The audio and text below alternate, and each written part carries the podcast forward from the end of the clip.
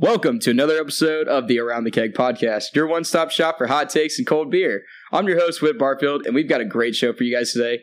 Lots of golf talk, debates about the unwritten rules of sports, and everyone and their mother cutting off the NBA. Hope you guys enjoy.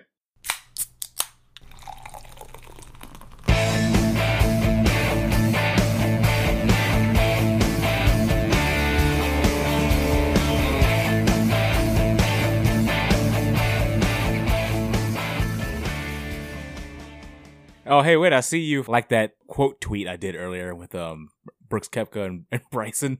Dude, that was so fun. He's like, oh, f- Christ. I hate Bryson DeChambeau. Dude, me too. Loser. With his with his Kangol hat and his golf clubs that are all the same length. And he likes to putt with the pin in so he can hit it as hard as he wants. Yeah, and and the, and like the way he puts with God, I hate him so much. That being said, I do think Brooks was being a little when he said um, He was. I agree.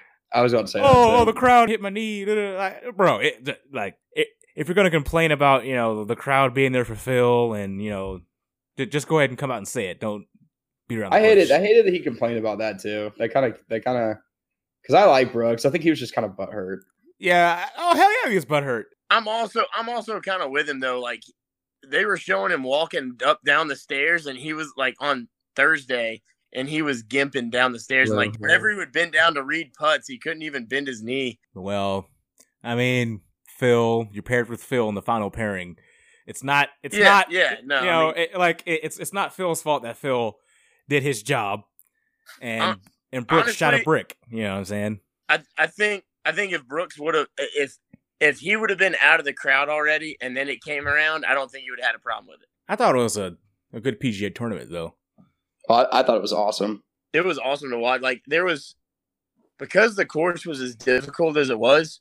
Like Sunday, going into Sunday, there was a ton of drama. You know, Brooks was hot at the end of Saturday. Phil was rolling. I, it was it was cool. I was pulling for Phil. I like Brooks, but I was definitely pulling for Phil just because fifty years old, hitting bombs. Like, gotta appreciate respect. Gotta respect greatness. I you know there there were there were times on Sunday where Phil Phil could have gave it away if if Brooks would have played a little better or if if Oosthuizen would have played a little better. Like it definitely would have you know been something to see. But they they definitely gave Phil you know a little buffer. Oh yeah, I was actually. I kind of felt bad for Phil because I think normally around this time right here is when the U.S. Open is right. Isn't that usually the second major? Um, the U.S. Open. I think I think you're right. Yeah, they usually do the Masters and then they do the U.S. Open like right at the beginning of summer. And Phil has never won the U.S. Open. That's the only major he's never won. That's in, that's in And this two weeks, isn't it? it's in two weeks now instead of being, which is weird because they used to have the PGA Championship at the end of the year. It'd be like the kind of the fall championship, like the end of the year before the Tour Championship Hmm. and the end of the playoff and everything. But they moved the PGA Championship to in between the Masters and the U.S. Open, which I honestly don't understand at all. Hmm. But like this, to me, this tournament actually felt like the U.S. Open because it, because it was such a hard course. The course played really fast. That's usually how the U.S. Open is. That's why I enjoy watching it so much.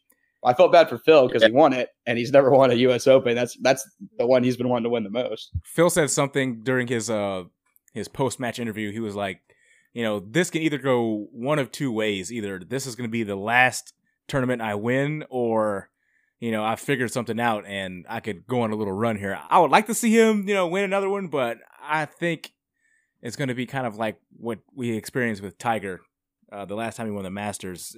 It's kind of his last hurrah, his last really good tournament, and then he's going to be just an average golfer from here on out. Yeah, I mean, I, I feel like over and over again we've seen Phil, and he hadn't even finished top twenty in a tournament this year, and then out of nowhere he he finds his his old old self again.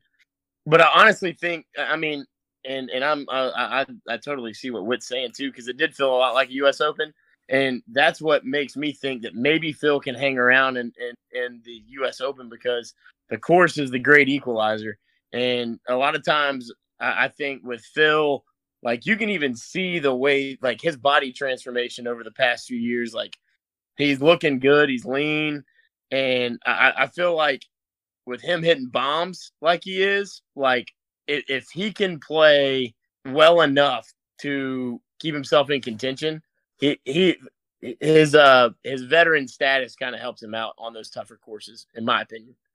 I honestly wonder. I wonder what what Bryson even said. Like I've heard the the rumors, like oh yeah, that he said like you just got to read it on the right line or something like that. Like uh, talking about the putt because because Brooks said something about like it's tough to putt on these greens. Like everyone seems to be having trouble, and then like Bryson said something. But but then some people were saying it was just because Bryson was wearing those damn metal spikes, so he was like Yeah. clack clack. That's what clack. that's what I thought it was. I thought he was just walking by him to be rude as shit, and Yeah. that's why Brooks was getting all pissed off. I don't know. I but honestly, I feel like Bryson was doing it. He did that intentionally. Whatever it oh, was, Oh, for he sure. It, and then somebody put, I don't remember, somebody was saying that Bryson was talking about how good he hit a shot on 17 and then how good, like how he hit a great shot on 18. And Brooks was just like, why the hell are you walking past my interview and talking about how great of a shot that you hit on 17 and 18? Like, so, I mean, I don't know. Bri- Brooks definitely should have not let it get to him as much. He could have just kept on going with the interview. And I think that's why, like, there's also that element of like, all right, Brooks, like, be a little, be a little mentally tougher than this. But I, I, it's great for golf if that those two have a rivalry because I feel like all of us are on the same page. None of us like Bryson.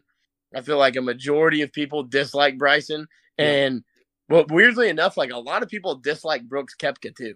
Like I, did- I thought that Brooks was kind of like a man of the people, and after this whole incident, like it seems like Brooks is kind of on the on the outskirts. Like I, after the after the uh, thing was over, like Brooks was obviously pissed off because of the crowd and he dinged his knee up. And then one of the guys was like, Brooks Koepka cusses and says mean things on the on the course. Brooks Koepka cusses. And like that's not good for the game of golf. And it was like, all right, dude, like Tiger Woods cusses. Justin Thomas cusses. Ti- Ti- Tiger Woods back back in you know let's say let's say 2007 and and and on he he had a bad habit of of just letting them fly. I mean he was he he was chucking clubs like he looked he reminded me a lot of of me currently when when I hit a bad shot and just want want to throw my clubs and clubs into the pond. I don't know. I, I kind of like that though. It's like authenticity. Like you don't get Yes, that that I love often. that. I love that. I understand, like maybe as a parent, not wanting your kids to see that, but I would Come on. ask I would ask those parents how many times do they cuss in front of their kids uh, on a daily basis. probably plenty. I, I think it's funny though because like with Tiger and Phil when they were coming up, there was like the respect that they had between each other, but they were like polar opposite personalities. Like Phil has always been one to kind of chum it up with the kids and you know he's be more friendly and he's like the the the consummate role model. Like oh he's lefty, he's funny, he's got the, you know the good guy thing going for him, so everybody loves him. And then you had Tiger who was just brash and unfiltered and throwing golf clubs into his bag and every like all the old heads of golf are like, "Oh my god, can you believe he did that?" And it's like, dude, really? I mean, have you have you ever played golf with anyone that's that's not very good? Because that's what we all do. We all do that. And if you think that like, oh, golf is supposed to be the gentleman's game, like go to any country club in whatever metro area that you are in, and you will hear more cuss words than Tiger Woods on any given Sunday. All right, so kind of switching gears here, but staying on the same topic of old heads. What do you guys feel about the unwritten rules of sports? You know where I'm going here, right? Oh, dude, I am so sick of all these unwritten rules, professionalism in sports. I understand to a degree, like you don't want to be, you don't want to be like too too bad, but I mean, look, like look at like talking about baseball, which is I'm sure what you're kind of bringing up here. Yes. The whole um, what what do they call him? The the Yerminator, the whole Yerminator thing, where he hits he hits the home run off a uh off a position player on what was it, a 3-0 count? It was a 3 Yes. count and Yeah. 11 run game. Yeah, yeah, in And, a, in a like, 11 run okay. game. Is that what it was? Yeah, it was 15 to 4. Yeah. And, like, okay, it, here's my issue with the whole damn thing. How the hell are we going to go through this thing and be like, hey, it's okay to pitch a position player, but tell your guy not to hit a home run off of him because that would be rude. Like, okay, you're throwing a position player. It's 3 0. If he throws a strike, I'm taking a daddy hack. And it was like 49 miles an hour. So, like, it's harder to hit that for a major leaguer than it is a ball that's coming 95 because they never see it. And you got to time that up. And I mean, it pissed me off that La Russa threw his own guy under the bus. yeah. Like, I, I don't know. The- These these old managers in baseball, like I understand some of the unwritten rules, like, but but come on, man, like that that was that was fine.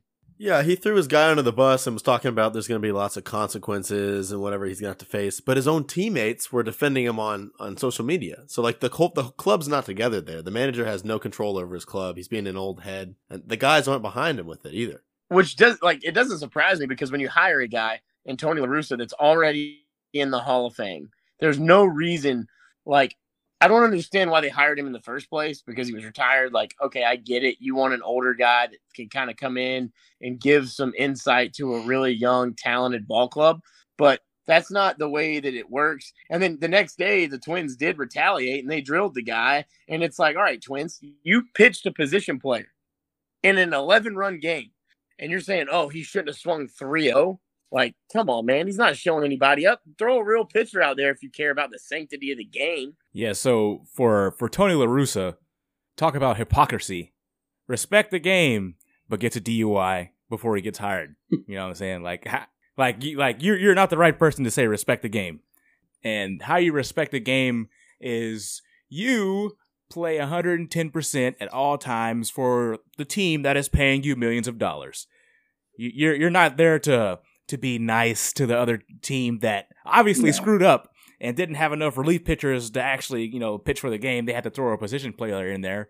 So if I'm that guy and I see uh, a curveball left over the middle of the plate at 30 miles an hour, I'm cranking it. Well, and baseball player baseball players are paid on their stats. Exactly. That's, that's where their money comes from. How how are you as a baseball player gonna when you see a home run just sitting there right in the middle of the zone? Cranking how can you it. not swing at that? And how can you not swing at that? I'm respecting the game by giving my team 110%, giving the fans what they want to see. Fans want to see home runs. They want to see long home runs. So yeah. I'm, give, I'm giving the fans what they want to see. So, you know, I think that he respected the game by going Yahtzee on that guy.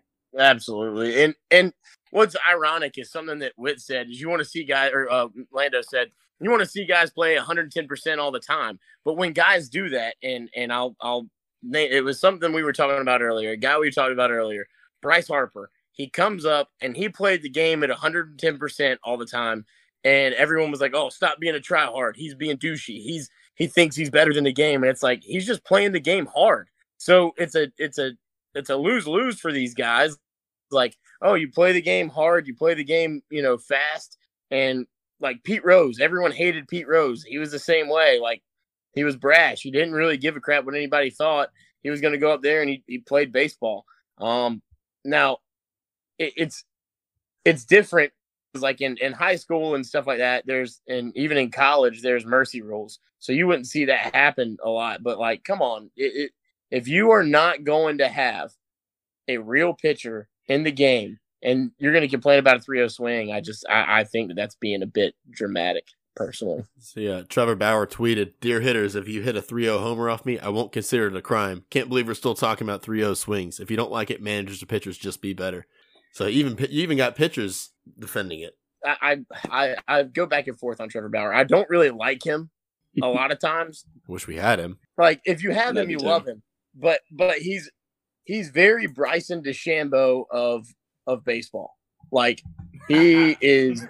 It, it, it's so many people hate Trevor Bauer, but at the same time, he's done so much to elevate players. Like, like whenever they were like the MLB was like, you can't wear your brand in your press conference, and so he wears a piece of paper on his shirt that says "Not my logo here," and it's like, so that just gets more people to Google what is Trevor Bauer's logo, like, and, it's it's just helping him build his brand. So like and his agent Rachel. I, I I get her because she has been huge in advancing the the sports world for women, and then also being a benefit to the players and saying, hey, look.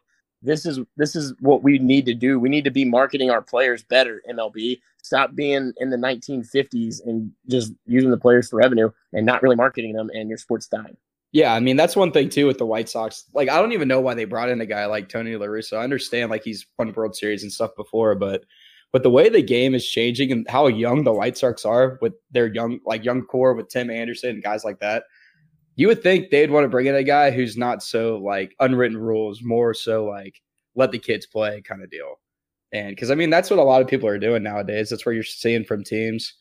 the more the teams that are being more successful are guys that let their guys play. Um, I mean, Brian Snitker's been that way since he's been there, except for the fact that he didn't let Ronald Acuna hit a lefty at bat against a position player. That was a little. That was a little different. I think that was kind of like, I all right, agree. don't be a, don't I be wouldn't have let cocky. do that either. Don't be up there. Don't There's get hurt. Yeah, yeah. There's a difference between unwritten rules and just being a full on like being a dick. Honestly, Yeah, yeah, exactly. And and but that's where old heads don't understand that. Like they feel like that anything that may possibly show up your opponent is an unwritten rule. And it's like, all right, look, a 3-0 pitch in an 11-run game, if there's a pitcher in, you're probably not going to swing at it, most likely. But you're putting a position player in there. Clearly, you don't care about the sanctity of the game if you're using a position player. I'm going yah yah with it. oh yeah. All right, guys, let's go ahead and get into the mailbag. We got a couple questions here. Uh, first up, we got a few from our good buddy uh, Kissler underscore 106. His first question is Who wins all time Alabama versus all time Miami? Who y'all got? I'll answer this question first. The real answer to this question is neither because all time Oklahoma would, would beat both of those teams. Uh, Wait, wait, wait, I'm serious. I'm serious. The 1985 Oklahoma Sooners beast. And then and then you you know you, you throw in Adrian Peterson in there. Hell, we have we have like you know four Heisman Trophy winning quarterbacks to choose from. You know what I'm saying? We got all these receivers. Uh, Brian Bosworth. Come on, Boomer Sooner. I think I don't I don't think he's asking who's the best who's has the best players of all time, Bama or Miami. I think he's just I- asking who wins. Oh, I'm just saying. That's Neither. specific. they both lose. They both lose So Oklahoma, Oklahoma comes in out of nowhere. with, with the steel beat- chair. we were actually talking about this the other night, and I, I was like, I feel like it would be a really good game. Um, but they a lot of the the great all time Alabama players like Derrick Thomas, uh, Cornelius Bennett on defense. Like Alabama was such a defensive heavy team for a long time that most of the offensive players are going to be from like a more modern game. Like DeVonta Smith would be there, Amari Cooper, Julio Jones. Like the receivers would be nasty against Michael Irvin. Um, you would have Ray Lewis and Ed Reed on the defensive side for Miami. Like I think it would be a really good game. Um, I, I don't know. It it would be, it would be a good game. I I'd go all time Bama. Just oh, I Oh, I would- wonder why. I, I, exactly. I mean, I, I'm not gonna be. I, I, I'm not gonna. I'm not an Alabama fan if I pick Miami here, right? No, you're not. No, you're not. And honestly, I'm going with Alabama too. And I'm going with them for the same reason you did too, Matt, because you're right. Alabama has the players for the more modern style of offense, but they also have some of those hard nosed players from back in the day. So they can play both kinds of football. So if they need to be physical with the old Miami teams, they can be. But Miami has never had that like spread modern day offense. They just haven't had it yet. And they don't have it right now either um, even though they've changed it quite a bit since back in the day. But I, Yep. I would I would take Alabama all time. The other reason that I picked that is because in the 1993 Sugar Bowl, those two teams played against each other, and Alabama won. So, and Miami was kind of in their heyday at the time. Just saying. I'd go Miami just for the uniforms. All right, we'll go to uh, Kisser underscore 106's next question, and that is best fits for Brian Bohannon in FBS. And if y'all don't know who that is, that's the uh, Kennesaw State head coach. If I if if I if I were to say he's uh, uh, most likely gonna go to like a MAC school or a Sun Belt school, a, a Group of Five school, he may slide into an American Conference team um, if they have an opening. But it's like making the jump from FBS to or FC like FCS to FBS. Um, you see that happen with guys like Willie Fritz, who did it with Georgia Southern and then moved over to Tulane. You just don't. You're, you're most likely you're not going to go from a Kennesaw State job to a Tennessee or an Auburn or even like an uh, an Iowa or if a job of that same tier were to come open. That that's just my thoughts there. What style of offense does Kennesaw State run? Do we know? Triple option. Trip, it's triple option. Okay, Yeah. Georgia Southern. Yeah, I was, see, I was going to say Georgia Southern too, but I'm, I want to look at teams realistically who might have would have coaching changes. Maybe I mean Georgia Southern could have a coaching change, but if we do, I, I wouldn't go If we there had- though. if we had a coaching change, I don't think we'd go for a triple option head coach. I think we'd go kind of change it to a spread. So I think if he was going to go to an FBS team, and I've kind of been looking at more like uh, Power Five teams, not as much Group of Five. I could see him going to a team like Kansas or a team like Um, I don't know. Like Oregon State's been good. I don't want to say Oregon State. Maybe Washington State. Like a team that they don't really compete much. Um, Vanderbilt, a team that doesn't really compete a ton. They kind of need to switch it up. Um, I think a triple option would be kind of interesting to see in the Big Twelve. I don't think Kansas will ever really be able to compete, but it would it would be interesting to see what a triple option would look like in a Power Five conference that was not ran by Paul Johnson. So I'm gonna uh, I'm gonna tell you right now how how the triple option would work in the Big Twelve. It'd be it'd be 150 to zero. I'm telling you. It, it you know, you know the triple option. The triple option are usually the teams that give out that give Oklahoma fits during the regular season. I mean, the triple option gives lots of teams fits because nobody nobody runs it. Well, that's what I'm saying. Is is in the Big Twelve, a lot of people run a spread, and there it's fast paced, high scoring offenses. if a team consistently ran the triple option in the Big 12 and they had, you know, a year to prepare for it, uh, it wouldn't be pretty. It wouldn't be pretty. I mean, it, it'd, be- the same for, for a SEC school or a ACC, ACC school. I mean, look at Georgia Tech, you know, they can't, they can't recruit the same type of players that all these other teams, uh, can recruit if they, if they run a spread. Georgia Southern gets lucky. You know, we do get lucky. We don't win. We don't win because of offense anymore. Exactly. Win, we win because defense, win defense, 'cause is really good, and and we make it lucky on offense and score a couple points. And kickers and kickers. And kickers. Wa- wa- watching Georgia, ah, on another tangent down a rabbit hole. Watching Georgia Southern football frustrates me on offense. Kicker you, man. baby. It's, it's, it's horrible. Our defense has been really solid though since Lunsford's been there. Well, yeah, I mean, okay, yeah, defense is good, but imagine if we had just A, a decent S- offense. uh, just a decent offense. You know, yeah. ah, it'd be nice. I, I I attest a lot of the defense though being to the guy, our defensive coordinator, the one that we pulled from App State. Oh yeah. I'm not giving. I'm not giving Lunsford that credit. So and and then we'll see this year. We we new offensive coordinator. We'll see. We'll see this year. New offense Are we coordinator. done with uh, are we done with that triple option? Bulls shotgun triple option. There was No. the same same I, thing. I, I imagine it's going to be the same thing, but I, I, I felt like, and, and this was Terrible one of the, system. and, and oh I, yeah, because if you're going to run the triple option Got to do it from under center. or Yes. do it, yeah, don't don't do it, or at least the pistol. Like Willie Fritz was running No. stuff from the pistol. It the triple option is, is designed to not go backwards. So so why are you why are you wh- wh- why are you going to start five yards behind the line of scrimmage? You already already Yes. losing ground. Yes. You know. I, I've I've I've said the same exact thing many many times. Look, like I mean, but really though, what i- i- if if you're playing the ground and pound, you're you're putting yourself 15 yards that you've got to get instead of 10. It makes no sense. I think if we're gonna run the shotgun triple option, it needs to be more like the read option that Auburn was running back in 2013 with Nick Marshall. And that didn't even work. They got him to the Natty. Did they win the Natty? They almost did. They were close. And and actually, you know what? They only got to the Natty because they got lucky twice. Against Alabama, they did get lucky. I wonder. I, Alabama. wo- I wonder what they got lucky in one of those games. I wonder who, who they play, Matt. I I mean, I'm past kick six. We won. Two Oh, national and and and and and and let's dive deeper into that Excuse rabbit hole. three national championships since then. Who did y'all end up playing that year in in, in that Sugar Bowl? Hmm. We, we we got beat by Oklahoma pretty good. How does Oklahoma keep getting brought up in these conversations? They're not even on the script. It's because we keep bringing up Georgia, Alabama, and all the teams we like. So Lando has to f- f- put himself in the pot somehow because people keep putting these questions in here. Don't worry, later. I got plenty to say about Oklahoma once we actually start talking about.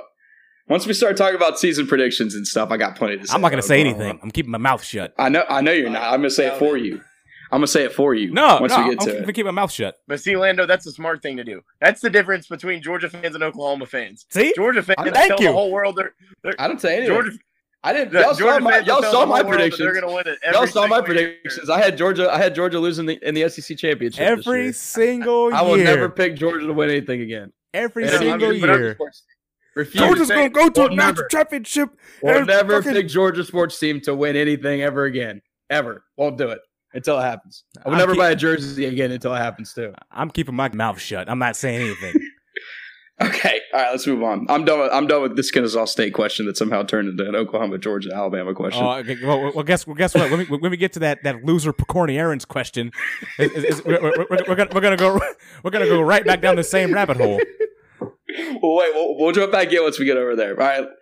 All right, we got some more questions from uh, Chad S underscore five two nine. His first question is: Did the FCS spring season open the door for future spring college football? No, No, I, I completely agree. Absolutely not. I didn't even watch a minute of FCS. Nope, didn't watch it at all. I watched the championship for like the first half because I had my buddy Danny over here and he wanted to watch it. And as soon as he left, I cut it off and started watching golf. I'm going to answer this question in the same amount of time that I spent watching FCS spring season. Next question. All right, on to Chad's next question. Uh, his question is: What first year SEC head coach will have the most success? And I listed them for you because I know y'all don't know who all got hired, and by y'all I mean Lando. Hey, Uh, I, I honestly think Bryan Harsin because they have the most pieces in place at Auburn already, and then so I think his his biggest challenge is getting people to buy into to his systems, and he's coming from uh, Boise over to the SEC, and and this is really a hire that the it, the athletic department was able to make without the boosters being super involved in because the boosters had their way, they probably would have thrown a, a huge check, a, a huge blank check at uh at Lane Kiffin or somebody that was a, a would be a splash hire. Um, so I I personally think Bryan Harsin was a sneaky good hire for Auburn just because he's going to bring a new voice to a team that has a lot of talent on the roster. I'm going to pick this guy, Clark Lea, because there's only one way to go for him, and that's up. He, he can't fail that uh, an already failing program, so you, you can only make it better, kind of. I'm gonna go Bryan Harsin too, and honestly, the only reason I'm going Bryan Harsin is because I don't think the other three are gonna have very good years, at least in their first year. I think uh, Heupel's a good coach. I think once he gets a couple recruiting classes in there at Tennessee, he's gonna do a pretty good job. But they've already had all their best players transfer to Oklahoma, so it's it's not like they're they have a lot of talent for him to work with. And Alabama, we got the we got the linebacker. And they got the line, yep. And Alabama got the linebacker, and a couple other places here and there. But most of their best players are now on Oklahoma's roster. Yes. They're already dealing with a huge dumpster fire there. It, he's got to put that out first before he can actually start building some new foundation. Yeah, but I mean, even that being said, I still think he's probably going to have a better year than Shane Beamer or Clark Lea. I mean, those two programs really aren't in a good spot right now. I don't really think they've done anything this offseason to make it look better. South Carolina is just kind of there, honestly. Yeah. They're not really doing much. Yeah, I I, I think long term, um, long term, I think Beamer has a good chance to have success. I think Heupel will have a good chance to have success. But for this year, at least, I'm going to go with Bryan Harsin for sure. So this is a little off topic, but speaking of South Carolina and the Shane Beamer uh, situation, I was talking to a guy the other day that I met, and we were talking about like, you know, he obviously he said, I obviously know who you're going to go for for for greatest coach of all time, but he was like, I've got to make an argument for a guy named Steve Spurrier, and I was like, well, that's that's a bit interesting, and he was like, when you look at all the programs that Saban has won at LSU, Alabama, those were already pretty well established programs when he came in. He had all the history and he's just a great recruiter and you know utilized everything that they had already and improved on it. And I mean, he's a great coach. He won with it. Steve Spurrier went to Florida when they really didn't have. They weren't really great at the time. He brings a fun and gun to the SEC. He wins at Florida. He goes to the NFL falls on his face, goes to South Carolina, and South Carolina really is never. I mean, they've been okay; they've had their decent years, but he had them like nationally relevant pretty much year in and year out. Since he's left, what has South Carolina been? They've been nothing but like hype coming into every year. Like they've been pretty bad. So, just wanted to gauge your thoughts on that conversation. I mean, honestly, growing up, when I was like first really starting to get into football, I always thought that South Carolina, well, at first it was Florida, but um, for most of my time watching football up until Kirby Smart was hired, to me, South Carolina was the best team in the SEC East. Even though they really didn't win it a lot, they always they always beat the crap out of us. And Florida did too for a while when they had Urban, but then when they lost Urban, uh, Georgia would beat Florida most of the time when they had uh, Muschamp. Um, they are freaking terrible when they had the shark whatever his name was. McElwain. McElwain, yeah. but yeah, I mean, Steve Spurrier was there from 2005 to what 2015, and pretty much besides like the last three years he was there, they were a top 10, top 15 program in college football. And you've seen what South Carolina is right now. They're not even close, not even top 30. I mean, Muschamp had them top 25, I think, one year. They went 10 and 2. So it's it's a harder place to coach at than people think. Go ahead and move on to the next question. This one's from uh, our good buddy Pokori Aaron. His name's Pokorny Aaron.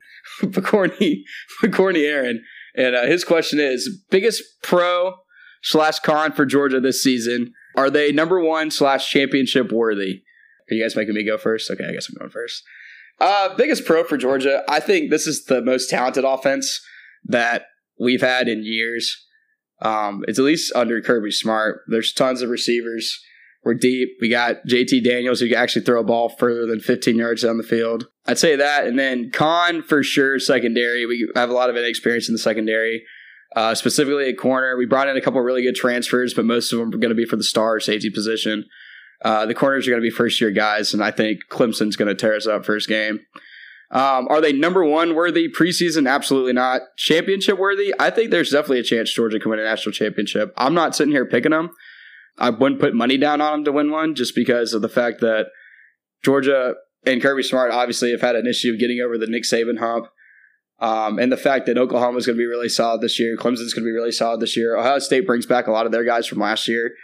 Um, if they can get the quarterback situation down, I think they're going to have a really good year. But I think I think there's a chance. Yeah, I think Georgia's a top five team this year. I think they can make a run for sure. If I had a dollar for every time I heard a Georgia fan say this is one of the most talented offenses that we've had, I'd be a very rich man. Be very rich, loaded. In fact, I don't know what the biggest pro for for Georgia is. I, I'll say JT Daniels looks pre- looks to be pretty good, so that's that's a pro. Biggest con uh, the biggest con for Georgia is going to be the fact that they're Georgia. They'll find some way to screw it up. Are they number one championship worthy? Well, the way they recruit, they should be number one championship worthy every year. But like I said, their biggest con is they're Georgia, so they're going to find a way to screw it up. There's my answer to that question, Corny Aaron. I'm I'm kind of with Whit here in a lot of ways. Obviously, the, the biggest pro for Georgia is JT Daniels. He's the second best quarterback in the East preseason or in the SEC, at least preseason, probably the best quarterback in the East. The only one that I have ahead of him is Matt Corral, and that's because he, the stupid numbers he put up last year under Lane Kiffin uh, and Jeff Lebby's offense at Ole Miss. So the biggest pro is definitely JT Daniels, and but I think the biggest con is George Pickens going down. I mean, that's obviously the number one receiver. Uh, a lot of chemistry there between him and JT. Um, and, and, that's a that's a that's also a pretty big loss no matter how you look at it. Um, is Georgia number one or championship worthy? Uh, I will say that I think Georgia definitely worries me this year.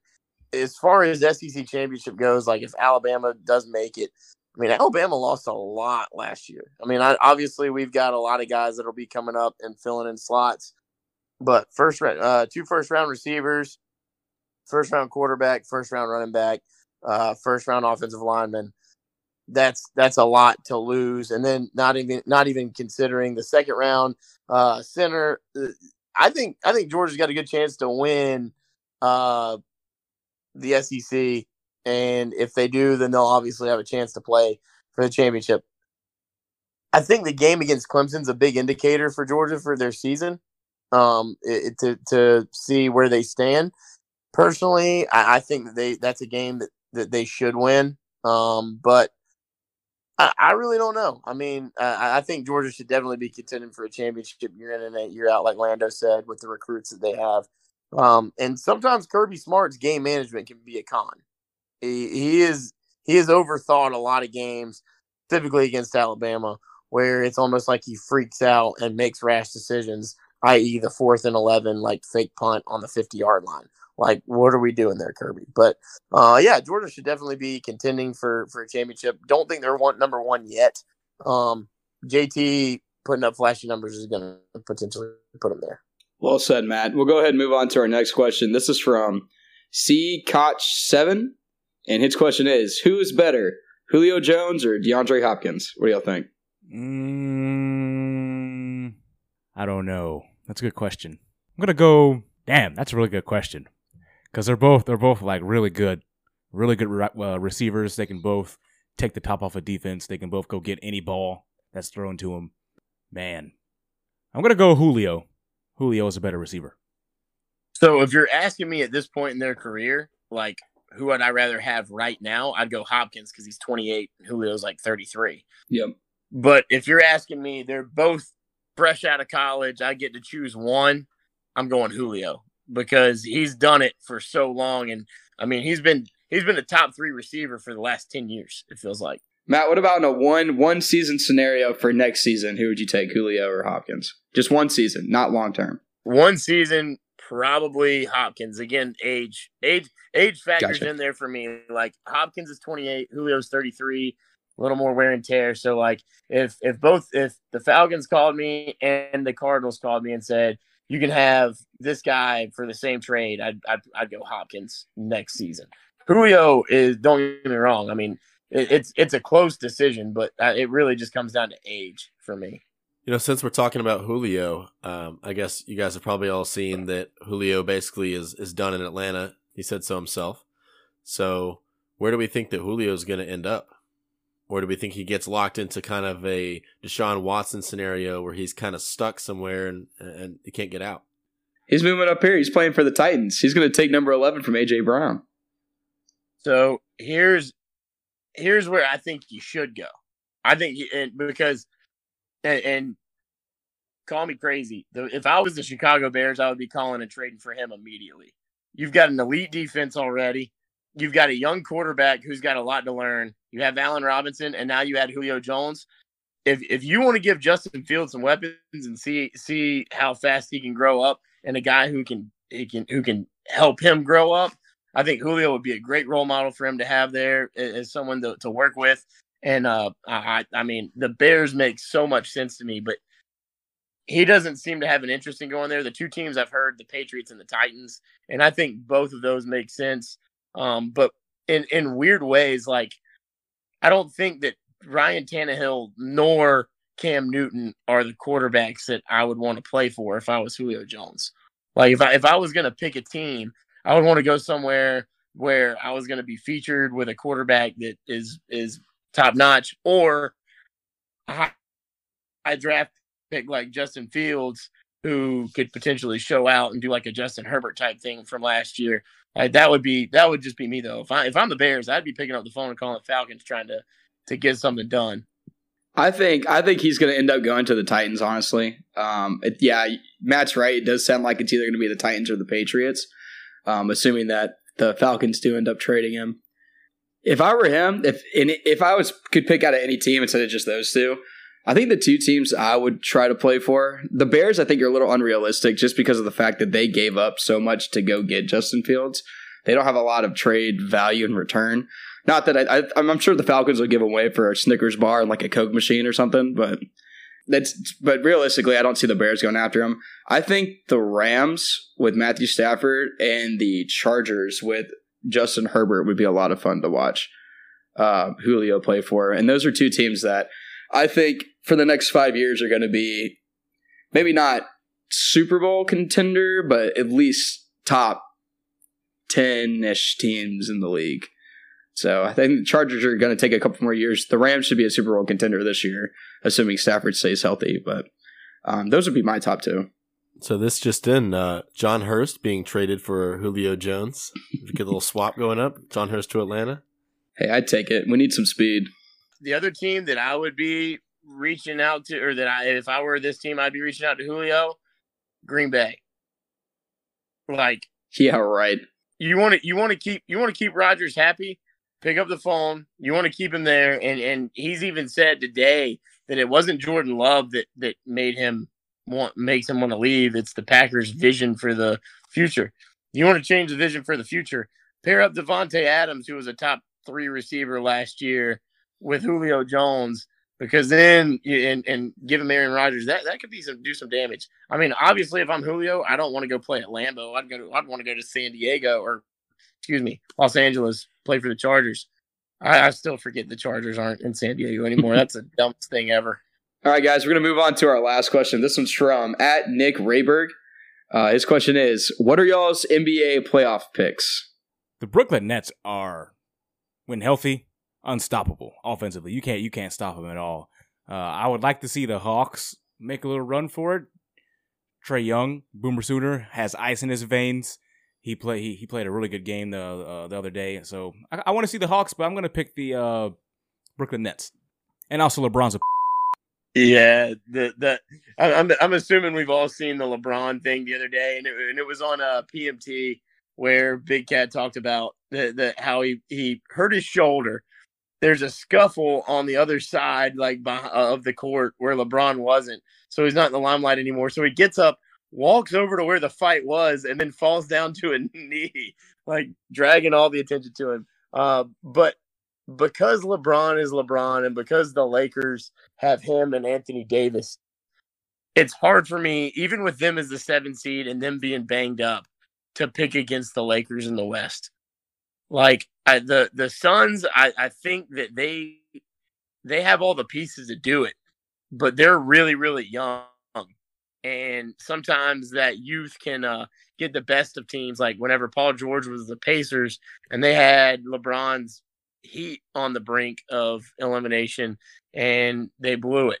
Um, I I I just think LeBron is he's still a great basketball player, even though he is a very big wimp. Um, and, and I really don't like him that much, but credit where credit's due. Him and AD are still who they are, and uh, so in the West, I I would love to see the Clippers actually do something. I'd love to see Clippers Nets like Kawhi and, and the defense that he plays going up against James Harden and Durant. And but the Nets to me are unstoppable, like Lando said. James Harden, Kyrie, and and KD. So uh, I, I'd love to see the Hawks do something. I really don't watch the NBA anymore. It's it kind of bores me, but that's I, I would say I'm going to say Lakers Nets. That's what the media wants. Yeah, honestly, I could see the Lakers making a run too. Um, I think they are going to knock off the Suns. From what I I watched a little bit of it. From what I did watch, it didn't look like they were really competing that well. But I think Chris Paul kind of got hurt a little bit in that game, and I think that's going to steer him off track a little bit. I think in the West, it's either going to end up being the Jazz or it's going to be the Trailblazers out of nowhere. I think they're a good team. I'm a big Damian Lillard guy. I think he's he's quiet and he's a stud, and he always puts up great numbers. Um, I think he's a good leader, so I could see them kind of sneaking their way out of there. Um, but I'm going to say Jazz and Nets. I think Nets are going to probably sweep them.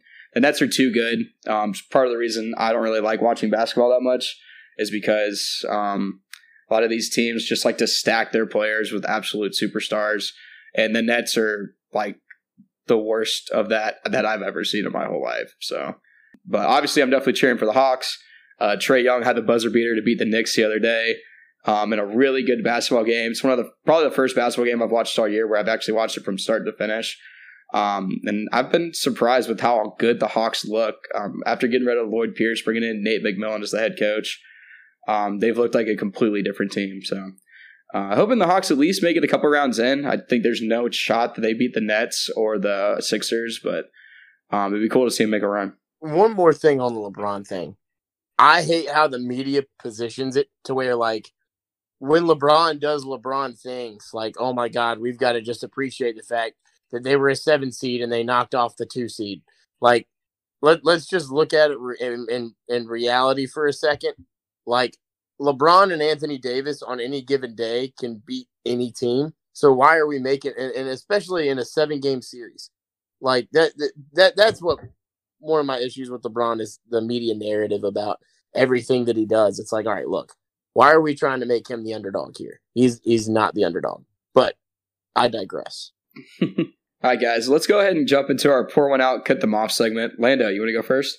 All right, so this week I am pouring one out for the PGA Championship, whose ratings absolutely destroyed the NBA playoffs this past Sunday. The PGA Championship had a 50% more viewership than any NBA game that was played on Sunday. So, score for golf, which is a sport that a lot of people think is boring. You got to really sit down and watch golf. It's not as boring as you think it is. And I am cutting off NASCAR and racing in the downpouring rain in cars that you can't see in. Kevin Harvick had the line of the weekend saying that this was one of the most dangerous things he's ever done in his entire career. It's the most dangerous he's felt in a race car because they couldn't see. If you go look at one of the replays with Martin Truex and I forget the other driver, Truex is slowing down and the other driver just crashes right into the back of him and causes a huge wreck. Super dangerous.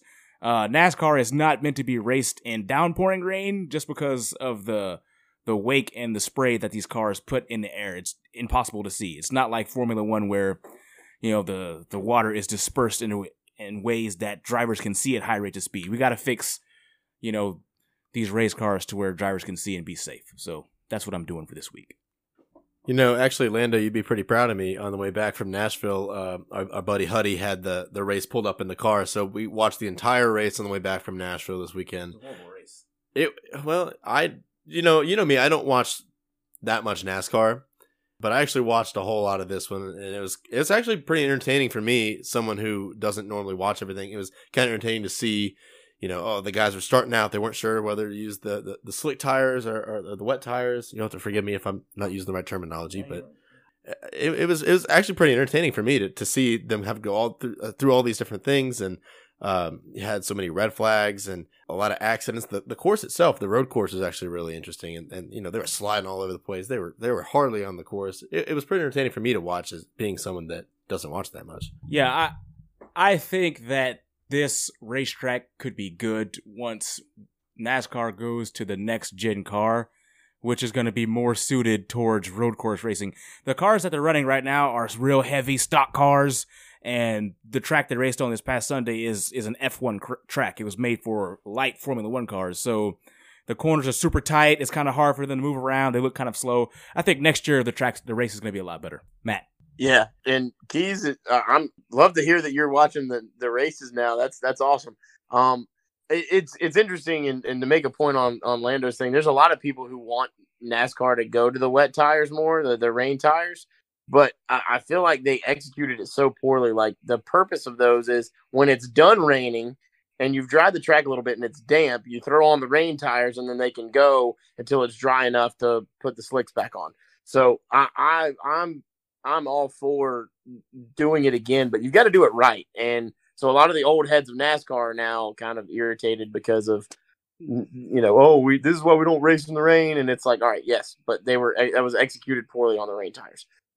So this week, I am actually pouring one out for uh, the San Diego Padres, and this is something that we were talking about earlier today, and it it changed my mind. I was going to talk about college baseball yet again, uh, but I'm I'm I'm gonna hold off on that. Uh, but the San Diego Padres, when we were talking about you know teams going for it and and trying to win it all, the Padres were the perfect example this offseason. They added several pieces, including Mark Melancon, who the Braves let walk away and currently has a .84 ERA and 16 saves. Meanwhile, the Braves have Will Smith, who they are paying $2 million more than Mark Melancon is getting this year, and he has blown multiple saves this year. Um, so I've got to pour one out for the Padres because good for them for being in one of the toughest divisions in Major League Baseball and still saying, you know what, I think that we've got to go for it. We've got to compete. Good for them. Pay the guys that you want. You got to pay the money in order to win. Win, and uh, they did that. And this week, you know what? Instead of doing a cut one off, I'm going to pour another one out this week. Um, I'll do I'll do double pour one out. Double tap. So uh, I'm hitting the I'm hitting the the the extra keg out for this one, and uh, this week I'm I'm gonna pour a second one out, and I'm gonna pour it out for uh for college baseball. Very minimal cancellations. They played in uh the, the, this year with a lot of uncertainty in the COVID regulations, and they were the first ones to rip off the band aid of attendance regulations. So Ole Miss and Mississippi State, they both had huge series coming up. State of Mississippi said, you know what, we're gonna we're gonna rip off the band-aid. We're going to 100% capacity, uh, and and they kind of started a trend amongst college baseball, uh, especially in the SEC, that led to all these awesome events, and a lot of a lot of professional teams followed suit, including the Braves.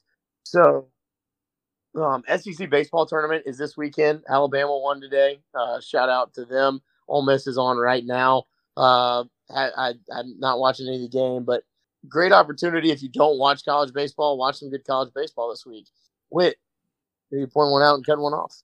I am pouring one out for the Nashville Predators, who made a comeback um, in their series against the Carolina Hurricanes. When they came back to Nashville last week, they had two double overtime games that were won on uh, walk off walk off goals. They were fantastic games. I watched both of them. I've been uh, pretty pretty hard into hockey this year. I went to the to the uh, Preds final game of the season, uh, which was Pekka Rinne's last game. If you don't know who that is, he's um, a really good goalie for the Preds.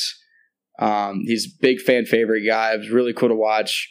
Um, he set a record, I think, for most saves in a game that game also. Um, so I'm pouring one out for the Preds, and I'm going to be cutting off two. I have two cutoffs this week. One of them is the New York City mayor for the crap talk he was talking about Trae Young. Um, I don't know if y'all saw that on Twitter, but the mayor, in an interview right before he signed off, decided that he was going to talk about how Trae Young doesn't play the game of basketball right and how he shouldn't take so many fouls. And he hopes in this next game that he plays with integrity and all this stuff. And I'm like, man, but the way that New York has been this past year, 2020, 2021, I think you got some other things you should be worried about than the New York Knicks. But that's just my take on it. And I'm also going to be cutting off Adam Silver, who is the commissioner of the NBA. I think this whole episode has just turned into a huge NBA talk, which is just fine with me. Um, and I'm going to so I'm going to be cutting off Adam Silver for fining Nate McMillan for talking about how the NBA is biased and how some teams get privilege while the other some of the other teams don't, um, and are kind of just swept under the rug. And then LeBron James goes and has this tequila party, or it's uh, yeah, I think it was a tequila party, and violates all these COVID rules and stuff they had in place, and they, with no explanation whatsoever, just said they're just not going to suspend him, and then he plays in Game One of the NBA playoffs against the Suns.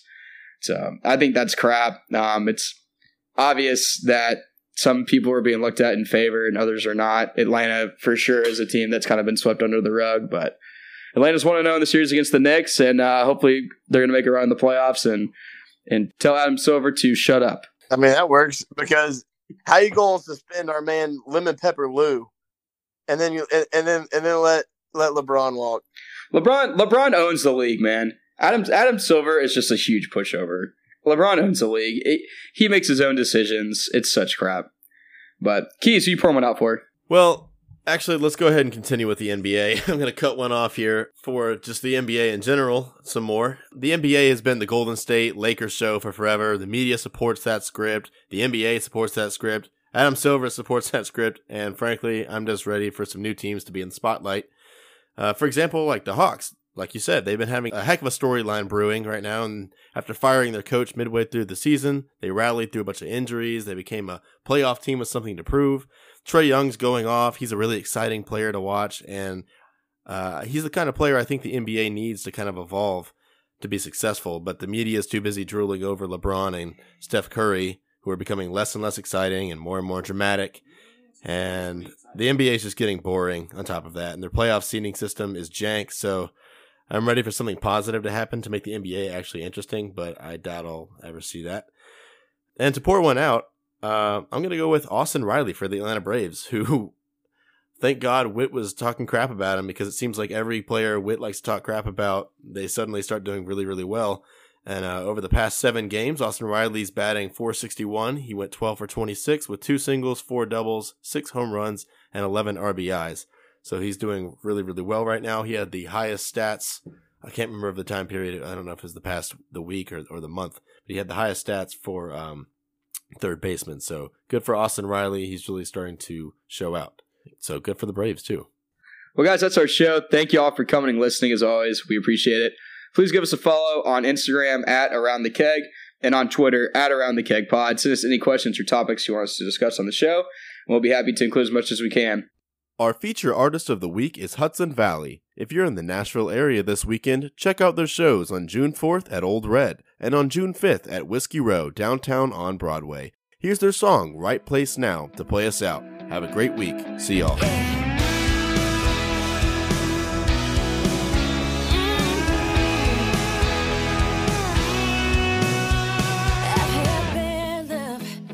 I've my heart on at the time. I've had bad luck.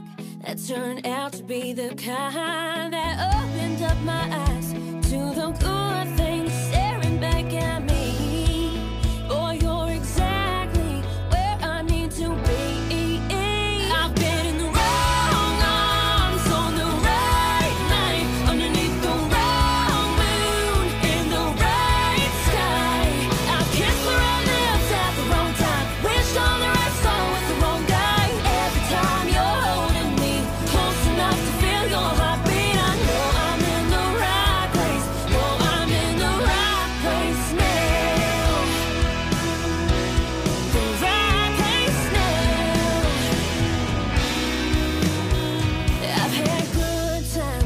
but the kind I've never had till you. I've had good wine that tastes better now that's true.